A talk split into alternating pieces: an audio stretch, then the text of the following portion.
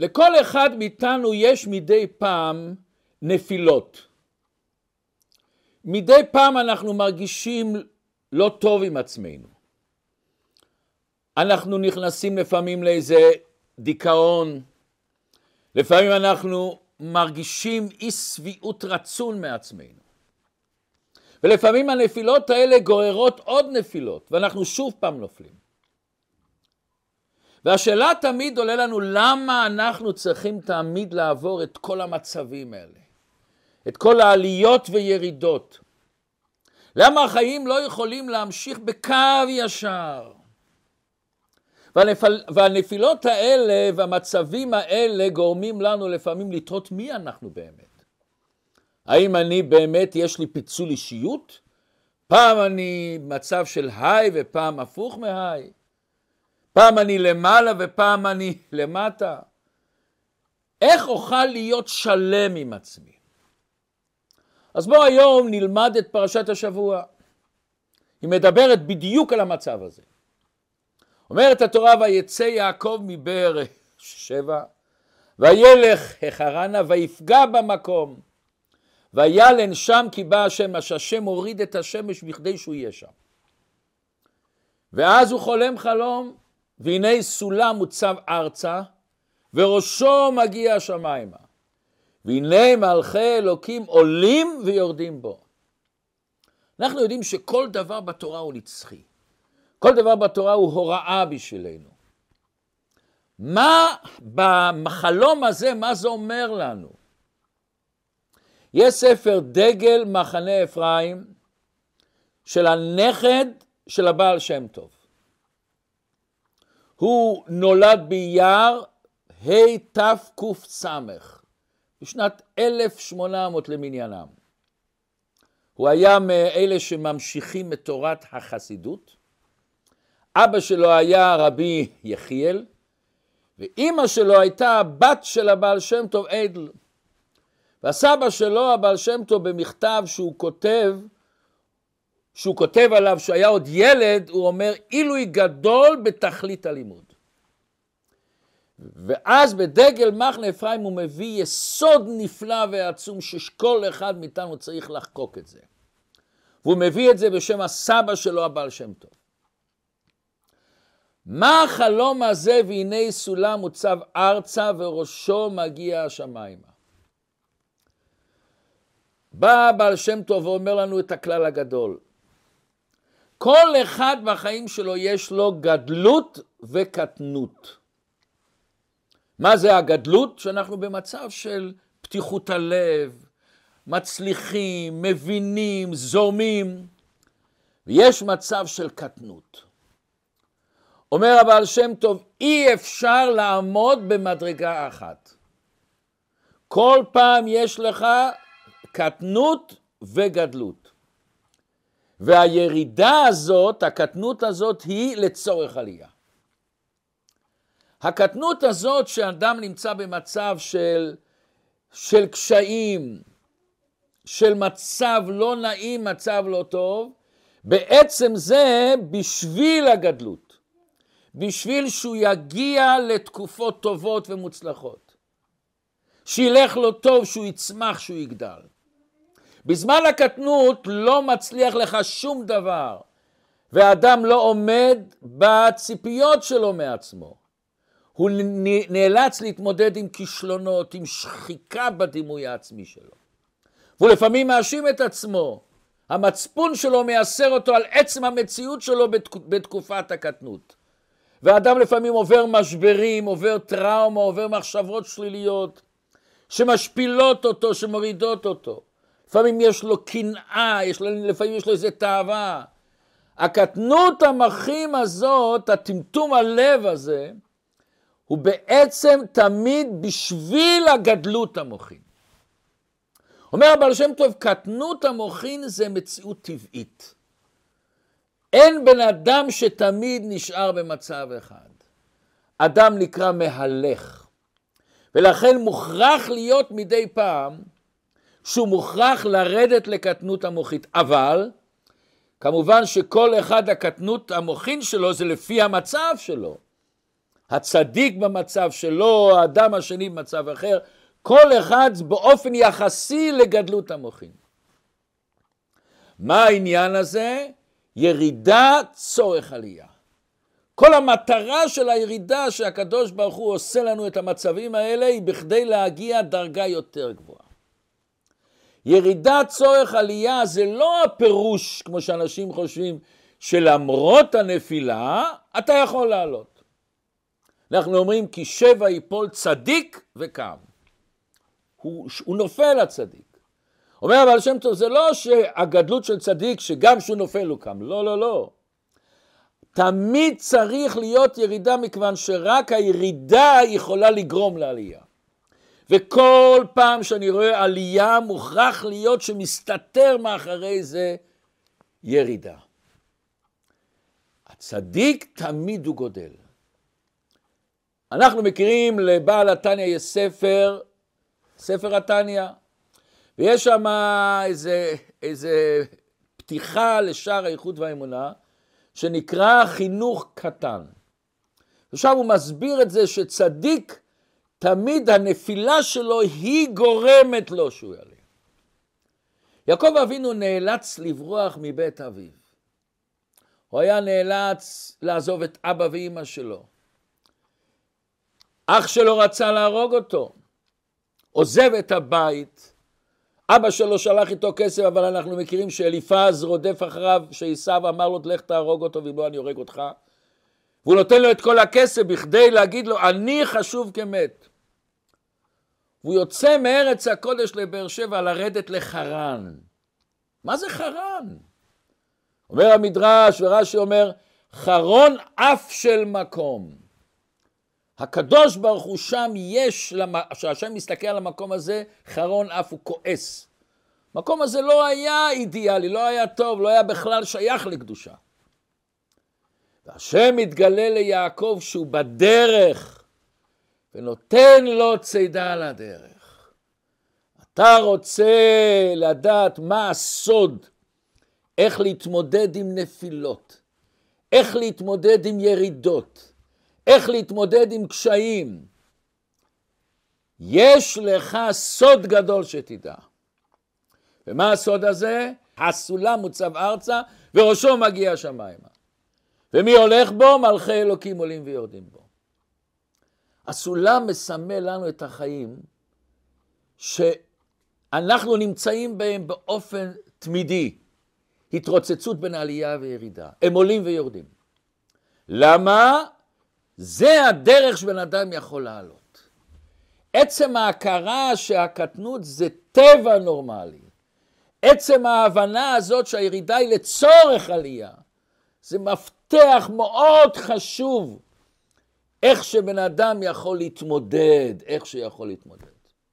ואומר המדרש, כשהמלאכים עולים ויורדים, אז כשהם עולים הם רואים שבן אדם נברא בצלם אלוקים. וכשהם יורדים הם רואים אותו מצב לא אידיאלי. ויש בהם את שתי הכיתות מלאכים, זה אומר ככה וזה אומר ככה. מכיוון שלבן אדם תמיד יש שני מצבים. הירידה שאתה מוצב ארצה, זה ירים אותך למעלה.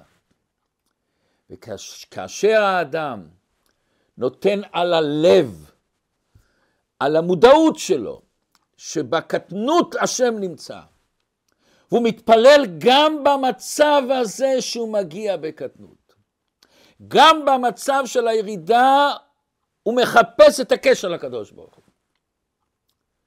אומר הבעל שם טוב, זה מה שכתוב, ביקשתם משם את השם אלוקיך. שם זה כתוב, זה מקום הקליפות. שם זה מקום הירידה, הקטנות המוחים. דווקא משם, במקום של רחוק, במקום של משבר, יש לך לתפילה שלך, לצמאון להגיע לקשר לקדוש ברוך הוא. יש כוח מיוחד מאוד. וזה פותח לך שערי שמיים לגדלות המוחים. למצאת, וביקשתם משם את השם אלוקיך, ומצאת, שם תמצא אותו. תראו איזה יופי, יעקב קם משנתו. ואומר, וואו, אכן יש אלוקים במקום הזה ואנוכי לא ידעתי. מה הוא אומר פה? הוא היה במצב נמוך, במצב של קטנות המוחים, הוא בורח מההורים שלו, הוא הולך לחרן. אפשר לתאר את ההרגשה הזאת, כמה שאנחנו מסוגלים לתאר ביעקב אבינו. אבל פתאום הוא יודע, גם במקום הזה יש אלוקים. גם בקטנות המוחין יש מוקים. וזה מה שאומר, ואנוכי לא ידעתי. אני חשבתי שאני בקטנות המוחין, חס ושלום, הקדוש ברוך הוא מסתלק ממני. גם במצב שאדם נמצא בחרון, אף השם נמצא. ואומר יעקב, לא חשבתי שגם בירידות יש השם. אבל עוד יותר, לא חשבתי שדווקא בירידות האלה מתחילים הזרעים לצמוח ולגדול. אנחנו אולי, אנשים מכירים, היה אחד מהאדמו"רים שהיה גר באמריקה, הרבי מרימניצר. היה יהודי בעל מסירות נפש, יש עליו הרבה סיפורים. הוא הקפיד תמיד להתפלל במאוחר בלילה, אחד, שתיים בלילה, במניין. והוא תמיד עשה אצלו מניין, והיו צריכים תמיד לחפש אנשים. והוא אפילו עשה את זה בכוונה, שאנשים שעוד לא הספיקו להתפלל במניין, יהיה להם מניין. פעם אחת הוא בא לבית כנסת והחסידים שלו עושים מניין והיה תשע, אין עשר. עומדים ברחוב, מחפשים, שואלים עוד אחד, עוד אחד. ועובר בן אדם ואומרים לו, אנחנו מחפשים אה, את העשירי למניין. הוא אומר, אוקיי, אתה התפללת? לא, לא התפללתי. האמת שהוא התפלל. אבל הוא חשב, על פי ההלכה, גם שיש תשע אנשים שלא התפללו, הוא יכול להשלים אותם מניין. הוא נכנס. והרימניצר הולך לעמוד, להשליח ציבור, מתחיל להתפלל, אומר את, את ההתחלה, התחלה של תפילת מעריב והוא רחום, ופתאום הוא עוצר ומסתובב ושואל, יש כאן מישהו שכבר התפלל? רוח הקודש, רוח הקודש. והאדם הזה לא העיז אצל הרימיצר לשקר לו, להם הוא שיקר, אבל הוא אומר לו, כן, אני כבר התפללתי. אומר הרימיצר, אני מבקש לחפש מישהו אחר שעוד לא התפלל, ויהיה לנו מניין. ואז היהודי הזה, אחרי התפילה, הולך לרימניצה ואומר לו, רב, אתה לא יודע מה שעשית. אני מתפלל. היו זמנים שהתפללתי בהתלהבות, באחריות, עכשיו אני במצב של קטנות המוחים, ירידה. אני מתפלל ככה בלי, בלי כוונות גדולות. הראש שלי במקומות אחרים, אבל אני מתפלל, צריך להתפלל, אני מתפלל, אבל בלי חיות, בלי רגש, בלי, בלי שום התלהבות. ואני תמיד חושב, השם שומע את התפילה שלי? כזאת תפילה יבשה, בלי שום דבר בקטנות המוחים, השם שומע את התפילה שלי? ועכשיו אני מתחיל לחשוב, ריבונו של עולם, איפה אתה ראית שהתפללתי? אה, פתאום אני תופס, ראית את זה בשמיים. הרי לא ראית אותי מתפלל. בשמיים שמעת את התפילה שלי. זה נתן לי עוצמה עצומה וכוח עצום, שגם בקטנות השם איתי. להודיע לבני האדם גבורותיו. השם אומר, אני רוצה לגלות את העוצמה שלך, שגם תפילה בקטנות המוחים, גם אז אתה קשור לקדוש ברוך. ואולי דווקא בקטנות המוחים שאין לך חשק ומרץ והתלהבות, פה אתה יותר מגלה את האלוקות שבך. וזה מה שכתוב מיד אחרי זה, שהוא אומר, והנה השם ניצב עליו. והשם מבטיח לו הבטחות. ופרץ לימה וקדמה. דווקא בן אדם, שבן, דווקא במצב בן אדם פורץ את הקטנות המוחין שלו. הוא נמצא במשבר, במצב לא טוב בנפש שלו. אז הקדוש ברוך הוא אומר, שם אתה מדליק את ה"ופרצת" שלך. שם אתה צומח, שם אתה גודל. אי אפשר להגיע אל המקום והתכלית שלנו, אלא על ידי עליות וירידות, אומר הבעל שם טוב. אי אפשר להגיע לתכלית שלנו בלי, ה, בלי, בלי אותם הירידות והעליות. ולכל אחד מאיתנו יש את הקטנות הזאת, גם האנשים הכי גדולים.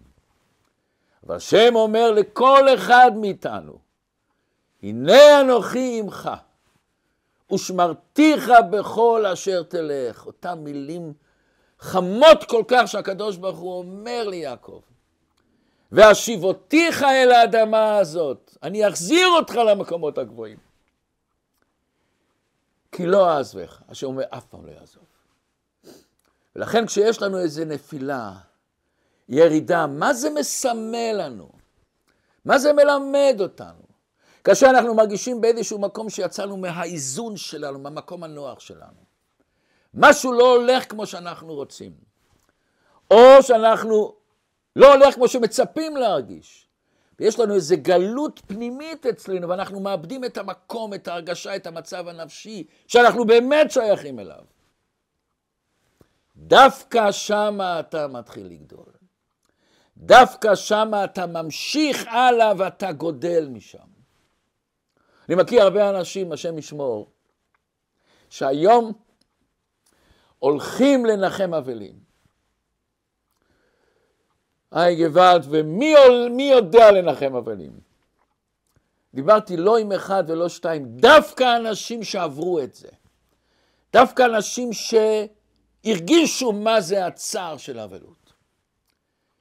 דווקא הוא עבר את זה על עצמו והוא גדל מזה, הוא צמח מזה. הוא יודע בדיוק שהבן או הבת שלו בשמיים רוצים שימשיך את החיים. וזה המסר שלהם. והם רואים אותו והם עושים כל מיני קרנות של צדקה, כל מיני ארגונים של צדקה, כל מיני דברים טובים. והוא מרגיש שהילד הזה נמצא אצלו פה. דווקא מי שעבר מישהו בחיים, איזה דיכאון, איזה דיפרסיה, איזה מצב, הוא מבין משהו אחר, הוא גודל מזה, אם הוא צמח מזה. לכן כל פעם שיש לנו את הנפילה הזאת, אנחנו צריכים לעמוד מול עצמנו ולשאול, האם הנפילה והירידה הזאת היא בשבילנו הזדמנות לעלייה וצמיחה? האם הנפילה והירידה הזאת וקטנות המוחים הזאת יכולה להיות בשבילנו כוח עצום לחפור בעצמנו, לגלות משהו חדש. לגלות עוצמות חדשות שיש לנו. האם זה לא איתות בשבילנו? יש לך עוד משהו, עוד משהו שלא גילית אותו. יש לך במעיין שלך שפתאום המים נגמרו, תחפור יותר בעצמך, ופתאום תראה איזה אוצרות יש לך. דווקא הכאב הזה שיש לנו במצב הזה מוכיח שאנחנו קשורים למקום אחר. שבן אדם איזשהו מקום מרגיש שהוא לא קשור לקדוש ברוך הוא, התפילה לא תפילה, המצוות לא מצוות, אתה מרגיש איזה קטנות המוחים בעבודת השם. עצם הרגש הזה שאתה מרגיש לא טוב עם עצמך, מה זה מוכיח? שאתה קשור. אם לא היית קשור זה לא היה אכפת לך, זה לא היה כואב לך. אם אני נופל ואני מרגיש טוב בירידה, פה מתחילה הבעיה. אבל כשאני מרגיש כאב, צער, איך אני עושה, איך אני מתנהג, איך אני חי, איך אני הולך נגד המצפון שלי, וואו, אתה קשור כל כך. וזה הסמל של הכאב שלך. רק בן אדם שיודע מה זה אור, מרגיש מה זה חושך. רק בן אדם שיודע מה זה לראות, חס ושלום פתאום יכול להרגיש שהוא לא רואה. ופעם שמעתי וורט מאוד יפה. אנחנו אומרים כאן שהוא חלם על סולם וצבא ארצה. למה הוא חלם על סולם ולא על מדרגות? מה ההבדל בין סולם למדרגות?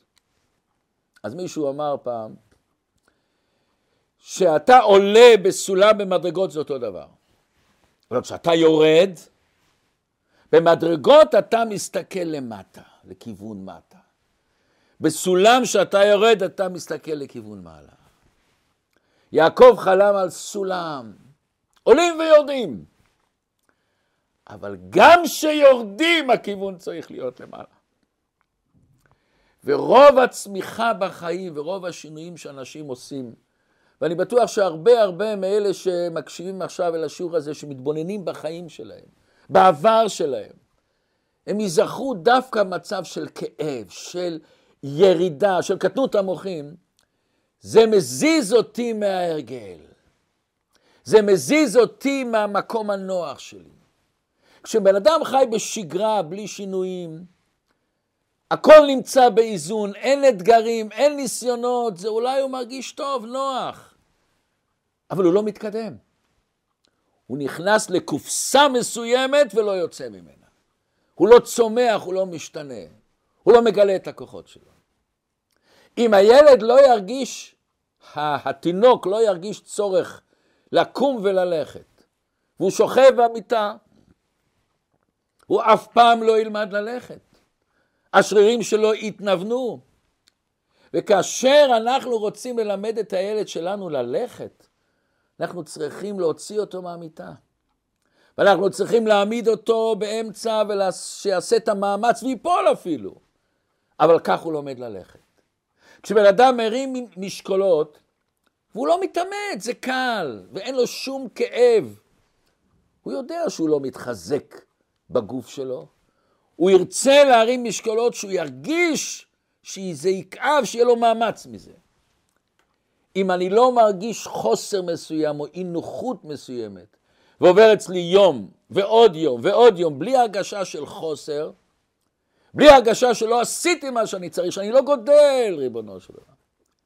אין לי הרגשה שאני יכול להיות יותר טוב, שיש לי משהו יותר טוב. זה אומר לי שאני תקוע מאוד חזק. זה אומר לי שאני בבעיה גדולה. ואחד הדברים המשמעותיים בחיים שחוסר או אי נוחות שאני נמצא בו, זה הסימן הגדול שלי, שאני מתקדם, שיש לי תחנה הבאה, שאני מחפש את האתגרים. הניסיונות, הקשיים, זה דוחף אותי קדימה. כמו שאני לוקח הצינור מים ואני רוצה שהוא ישפריץ, אני לוחץ עליו. וכשאני לוחץ עליו, זה משפריץ. וכאשר נסתכל על כל עם ישראל, העם היהודי, כמה כאב הוא עבר, כמה אתגרים הוא עבר, כמה סבל, כמה רדיפות. זה העם הכי שנוי בעולם. אנחנו היום שומעים את זה בחוש, שומעים את זה, רואים את זה בכל מקום שיהודי נמצא. אבל אין כמו עם ישראל שהצליח. אין כל עם ישראל שהיה עם הנצח, שתמיד גודל ותמיד צומח ותמיד מצליח. ותראו מה שעם ישראל אחרי שואה, שהיה צריך להיות, כמו שאומרים, נגמר, גמרנו איתו. תראו כמה שהוא צומח, כמה שהוא גודל. ואיך אנחנו אומרים, אם השם נותן לך לימון, תעשה מזה לימונדה. ואישה אחת פעם אמרה לי, שסבא שלה אמר לה, כשעוברים ברחוב ורואים שלולית, אתה יכול לראות לכלוך, מכשול, ללכת הצידה, או שאתה יכול להסתכל בשלולית ולראות את השמיים משתקפים. לפני כמה שנים סיפרנו סיפור מעניין. יצחק פרלמן, אחד מהקנריסטים הגדולים בעולם, בגיל חמש הוא קיבל שיתוק, וכל החיים שלו הוא הלך על כיסא גלגלים. ובדרך כלל יש לו את כל הסיבות בעולם לשכב במיטה, להיות כועס על כל העולם, להיות בדפרסיה, אבל הוא היה fighter. והוא למד לנגן על כינור, בגיל 17 הוא קיבל פרס ראשון לנוער ונסע לאמריקה. והוא מופיע בהופעות מלאות אנשים, כל כרטיס עולה מאוד יקר. הוא מנגן על כינור איטלקי ששווה שלוש מיליון דולר. פעם אחת יצחק פרלמן מנגן, אתם יודעים איך הוא מנגן, הוא לא עומד, הוא לא יכול לעמוד על כיסא הגלגלים, מוציא את הברזלים ומנגן, ופתאום אחד מהמיתרים, לכל כינור יש ארבע מיתרים, אחד מהמיתרים נקרא. עכשיו, אם אחד המיתרים נקרא זה לא משהו קטן, זה 25 אחוז מה, מהקונצרט, אתה לא יכול לנגן אותו. ואז נהיה שקט ומתחילים לחפש איזה עוד כינור. ואחרי ככה דקה הוא התאושש, ואומר למנצח, תמשיך הלאה לנגן. הוא אומר, איך, איך, תמשיך לנגן. הוא מתחיל לנגן על שלוש מיתרים. ובהתחלה זה היה צורם. זה לא היה היצחק פרלמן מנגן. אבל הוא ניסה, הוא פייטר, הוא ניסה. ואחרי כמה זמן הוא מצא את הדרך, מצא את השביל, וניגן בשלוש מיתרים. וואו. וכל הקהל עמד בהשתוממות. וכשהוא סיים לנגן, כל הקהל נעמד על הרגליים, מחא כפיים, מחא כפיים. אנשים העריכו מאוד מאוד לא רק את הנגינה, את הפייטר שלו. בן אדם במצב שלו, שהוא נכה, ממשיך לנגן גם שהוא יודע שיש לו אפשרות עצומה להיכשל. והוא נכשל בהתחלה. היה לו ירידה. אבל הוא ראה, בירידה הזאת אני רואה צ'אנס של עלייה. בירידה הזאת אני יכול לגלות בעצמי כוח עצום לנגן גם בשלוש מיתרים. ואחרי שכל הקהל נרגע ויושב על המקומות, יצחק פלמן אמר משפט שצריכים כל אחד מאיתנו לחקוק את זה בנפש. אדם צריך להשתמש עם מה שהקדוש ברוך הוא נתן לו. זה הקדוש ברוך הוא נתן לך. וגם אם אתה חושב למה חסר לי המיתר הזה או, המיתר הזה, תדע לך, דווקא החיסרון של המיתר, הקטנות המוחין, הירידה, היא תרים אותך למעלה. היא תגלה מה שאף אחד לא עשה בחיים. אבל יש כמה דרכים איך להתמודד עם זה. שלבן אדם יש מצבים לא נעימים. יש כזה סיפור שפעם הבת באה לאביה ואומרת, יש לי איזה מצב לא טוב, דיכאון, היה לי איזה טרגדיה בבית. אז אבא אומר לה, בואי, אני רוצה להביא אותך למטבח. והוא ממלא שלוש סירי מים. באחד הוא שם גזר, באחד ביצה, ובאחד הוא שופך גרגירי קפה. ואחרי כמה זמן הם דיברו, ואז הוא חוזר למטבח, הוא אומר, בוא נראה מה שקרה. ואז הוא מוציא את כל, ה, כל הדברים. הגזר היה רך, מעוך לגמרי. הביצה הייתה קשה, הוא הוריד את הקליפה. הקפה, מהמים שהיה בתוכו את הפולי קפה, הריח ריח נפלא, טעם נפלא. אומר לאבא, תראי, יש שלושה דברים, שלושה דרכים איך להתנהג עם אתגרים. שמחממים, שיש מים חמים רותחים, אתה נשרף לפעמים. יש מצב שזה מרחך אותך, שובר אותך, מרסק אותך לגמרי. יש מצב שאתה נהיה קשה. אנחנו יודעים לפעמים אנשים שעברו טרגדיות, או שהם נשברו לגמרי, או שהם נהיים כאלה קשים, עקשנים כאלה, מתקיפים את כולם, יורדים על כולם, רומסים את כולם. אבל יש לפעמים שהופך את המים למוצר משובח. תחליטי מה את רוצה להיות. כשיש לנו בעיות שמגיעים עד הדלת שלנו, איך אני מגיב? איך אני מגיב למצבי לחץ? לחלילה לפיטורים, לגירושים, לחלילה פטירה של מישהו. כל אחד עם השקית שלו. איך אני מתמודד? וזה הקדוש ברוך הוא אומר ליעקב אבינו, אותם המלאכים שיורדים הם גורמים לך את העלייה. אותם המצבים שאתה נופל, זה נותן לך את הגדלות שבך. ובואו נראה עוד המשך של אותו פרשת השבוע. נראה ביאור נפלא של הרב מה שזה אומר לנו. בהתייחסות איך אנחנו מתייחסים לאתגרים. בא המדרש אומר, ויצא יעקב מבאר שבע, וילך החרנה. אומר המדרש, מה זה באר שבע? בעירה של שבועה. הוא יצא מהמושג של שבועה. מה זאת אומרת יצא משבועה? אז אומר המדרש ככה, אברהם אבינו, ויצחק אבינו, שהיה להם את הסיפור עם אבימלך, הם עשו איתו ברית, הם נשבעו, אתה לא תיכנס לתחום שלי, אני לא אכנס אל התחום שלך. אמר יעקב אבינו, אני יוצא מבאר שבע, אני יוצא, למה? שלא יעמוד עליי אבימלך ויאמר לי, יישבע לי כפי, כשם שנשבע לי אברהם ויצחק. הם נשבעו, עשו איתי איזה הסכם, שאני לא בא אליהם ולא בא אליי, גם אני רוצה שאתה תישבע. יעקב לא רצה להישבע.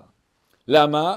אומר המדרש, בגלל שאברהם אבינו נשבע, התאחרו עם ישראל להיכנס לארץ, לארץ ישראל שבע דורות. מאברהם עד כיבוש ארץ סיחון ואוג על ידי משה, עברו בדיוק שבע דורות. יצחק שהוא נשבע, התעכבו עוד דור אחד. לכן הם לא נכנסו מיד, הם נכנסו רק עד שיהושע כבש את הארץ. עוד דור אחד. בסך הכל שבע דורות מיצחק. יעקב אבינו לא רצה להישבע בכדי שלא לעכב את, דור, את הדור של עם ישראל להיכנס לארץ. וכאן הרבי שואל כמה דברים. דבר ראשון, מה קשור זה שאני נשבע? זה עוצר את עם ישראל להיכנס לארץ הקודש? מה קשור השבוע ללא? ועוד, מה אם אברהם ויצחק עשו, אז יעקב לא עושה? האם הם לא עשו משהו בסדר, שהוא זה שלא רוצה להישבע? ומה באמת ההבדל בין השיטה של אברהם ויצחק ליעקב? בכדי להבין את זה, בואו נראה עוד ביאור של הבעל שם טוב. התחלנו עם הבעל שם טוב, נראה עוד משהו בעל שם טוב. אומר הבעל שם טוב, המשנה אומרת, איזו גיבור הכובש את יצרו. יש כאן שאלה מאוד פשוטה. כשאתה אומר איזה הוא גיבור, משמע שיש כאן שתי גיבורים. זאת אומרת, והספק הוא מי גיבור האמיתי. מה, מה, מה זאת אומרת? הרי לכאורה זה מדובר על גיבור אחד, אתה אומר איזו גיבור הכובש את יצרו. אז, אז מה זה איזו גיבור? היה צריך לומר מיהו גיבור, מיהו גיבור הכובש את יצרו. אומר הבעל שם טוב ככה, יש שני דרכים איך להילחם נגד יצא הרע. דרך אחת, אני דוחה אותו. אני מגרש את, ה... את היצר, אני בורח ממנו, הוא נשאר, התאווה נשארת אצלי בלב, הרצון לעשות רע נשאר אצלי בלב, אבל אני בורח ממנו, אני דוחה אותו, שם אותו בפינה שלו, לא רוצה לשמוע בך. אומר הבעל שם טוב, אבל יש עוד דרך. אני לוקח את אותו רצון, את אותו מידה, את אותו תאווה שלילית, ואני כובש אותה. מה קורה כשאני כובש משהו? אני לוקח אותה בשבילי, אני יוצר מאותו מידה, אני לוקח אותה לטובה בשבילי, משתמש איתה לעבודת השם. אומר הבעל שם טוב למשל, אם יש לך אדם בעל מרה לבנה, מרה לבנה הוא תמיד שמח, אז הוא יכול ללכת למקומות לא טובים ולרקוד ולהשתולל, הוא אוהב ליהנות. אבל אתה יכול לקחת את אותו רגש, את אותו תאווה, לשמוח בעבודת השם. להתוועד, לשמוח במצוות. יש לך קינה, אתה יכול להשתמש בקינה שלילית, אבל יש לנו קינה טובה, קנאת סופרים תרבה חוכמה. זה הפירוש כובש את יצרו, אני משתמש איתו לעבודת השם. אני לא שם רק הגבלה, אתה פה ואני שם, ואני לא מתקרב אליך, אני שולט עליך. וכשהוא בא לפתות אותי לעבירה, אז אם אני נותן לו מקום ואני שם אותו בצד, לפעמים אני במצב שהוא בא אליי, הוא אצלי נמצא אצלי, הוא מצליח, אני במצב של חולשה והוא תופס אותי. אבל כשאני כובש את יצרו, ואני לא רק עוצר אותו, מגביל אותו, אני משתמש איתו לעבודת השם. כך אומר הבעל שם טוב. ויש כאן דבר, זוכר שפעם ראשונה ראיתי את זה במדרש, זה היה פלא. אנחנו יודעים שעשו היה איש ציד. דיברנו על זה בשיעורים הקודמים, שהיה הורג בני אדם, עוד בגיל צעיר הוא הרג בני אדם. איך היה נראה עשו? כתוב היה אדמוני. אומר בעל הטור בבראשית פרק כ"ה אדמוני, שתי פעמים כתוב בתורה אדמוני.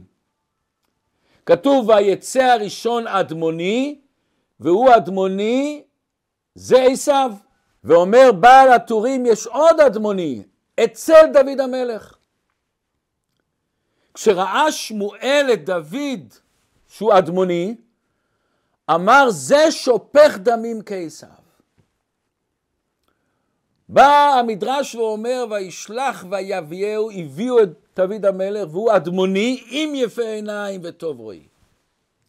אומר המדרש, התחיל שמואל מזלזל בו. הוא אדמוני, הוא כמו עשיו. מיד קצף עליו הקדוש ברוך הוא ואמר לו, קום, מושכהו כי הוא זה. מה זה מושכהו? תמשוך אותה בשן המשחה שתעשה אותו למלך. קום, הקדוש ברוך אומר לו בגערה, בגערה. תקום מלפניו. משיחי עומד, המשיח שלי עומד ואתה יושב? וכשמלאך, אומר המדרש, זה מה שכתוב, אבן מעשו הבונים הייתה לראש פינה. הבונים זה שמואל וישי. דוד המלך, אותו דוד המלך היה מעשו הבונים. מה הפירוש דוד המלך היה לו מידת הגבורה גם כן? היה לו אדמוני כמו עשיו? כן, כן, כן. אומר המדרש בבראשית רבה, אדמוני זה כאילו שופך דמים. וכיוון שראה שמואל את דוד האדמוני נתיירא ואמר, אף זה שופך דמים כעשיו? אמר לו הקדוש ברוך הוא, אבל אם יפה עיניים, מה זה יפה עיניים? עשיו מידת עצמו הוא הורג, אבל זה, דוד, מידת סנהדרין הוא הורג. זאת אומרת, הגדלות של דוד, היה לו גם את המידה הזאת של אדמוני. אבל הוא כיוון אותה לקדושה. הוא כיוון אותה איפה שצריכים להילחם, איפה שצריכים להרוג, שם הוא נמצא. אבל הוא עשה את זה על פי תורה, מידת הסנהדרין, לא סתם לפי התאווה שלו. אז הוא השתמש במידה הזאת. אומר הרב, אברהם ויצחק נשבו לאבימלך ויעקב לא, למה? שבועה וכריתת ברית, כמו שאמרנו, כל אחד מהצדדים לא מפריע לשני.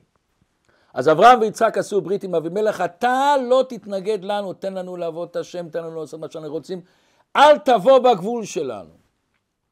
אבל זה לא פעל שינוי אצל אבימלך, הוא נשאר אותו אבימלך. הם לא הפכו אותו למציאות של קדושה, הם הגבילו אותו. שהוא לא יבוא בתחום שלהם. יעקב אבינו, העבודה שלו הייתה לא רק לעצור ולהגביל, להפוך את הקליפה, את הרע, להפוך אותו לקדושה, לברר אותה. לא רק לעשות אותם ברית ושהם יישארו במציאות שלהם. לכן יעקב שהולך לחרן, לחרון אף, הוא לא רוצה להישבע, למה? הוא רוצה להפוך את המקום לקדושה. וזה מה שהוא עשה באמת. הוא בנה דווקא בחרן, במקום הזה של שקרנים ורמאים. מה הוא בנה שם? הוא בנה משפחה שלמה, הוא בנה את השבטים, הוא בנה את עם ישראל שם. אבל זה הסדר. אברהם ויצחק התחילו את עבודת הבירורים. וכשאתה מתחיל את עבודת הבירורים אתה צריך תמיד לדעת לתת להם גבולות. אתה לא יכול מיד להפוך אותם משלילה לחיוב. אתה לא יכול להפוך את החושך לאור, השלב הראשון להתנתק מהרע. להתנתק מהמידות הרעות שהם לא יבואו אלינו, שלא ייכנסו לעולם שלנו. יעקב עשה את השלב השני. יעקב עשה את השלב השני, מה? איזו גיבור הכובש יצרו. הוא לקח את המציאות של חרן ושם הוא הפך את זה לקדושה. אז יהי רצון בקרוב ממש שנזכה לביאת המשיח. ודבר ראשון, שכל החטופים יחזרו בשלום, וכל הפצועים והחולים יהיו בריאים, ושהשם ייתן אור ושפע לכל עם ישראל, ונזכה בקרוב ממש לביאת משיח, שאז רוח הטומאה תעבור מן הארץ, ושם אפילו הרע יתברר, כמו שכתוב עתיד חזיר להיטהר, שנזכה לראות את זה בעיניים שלנו בקרוב ממש.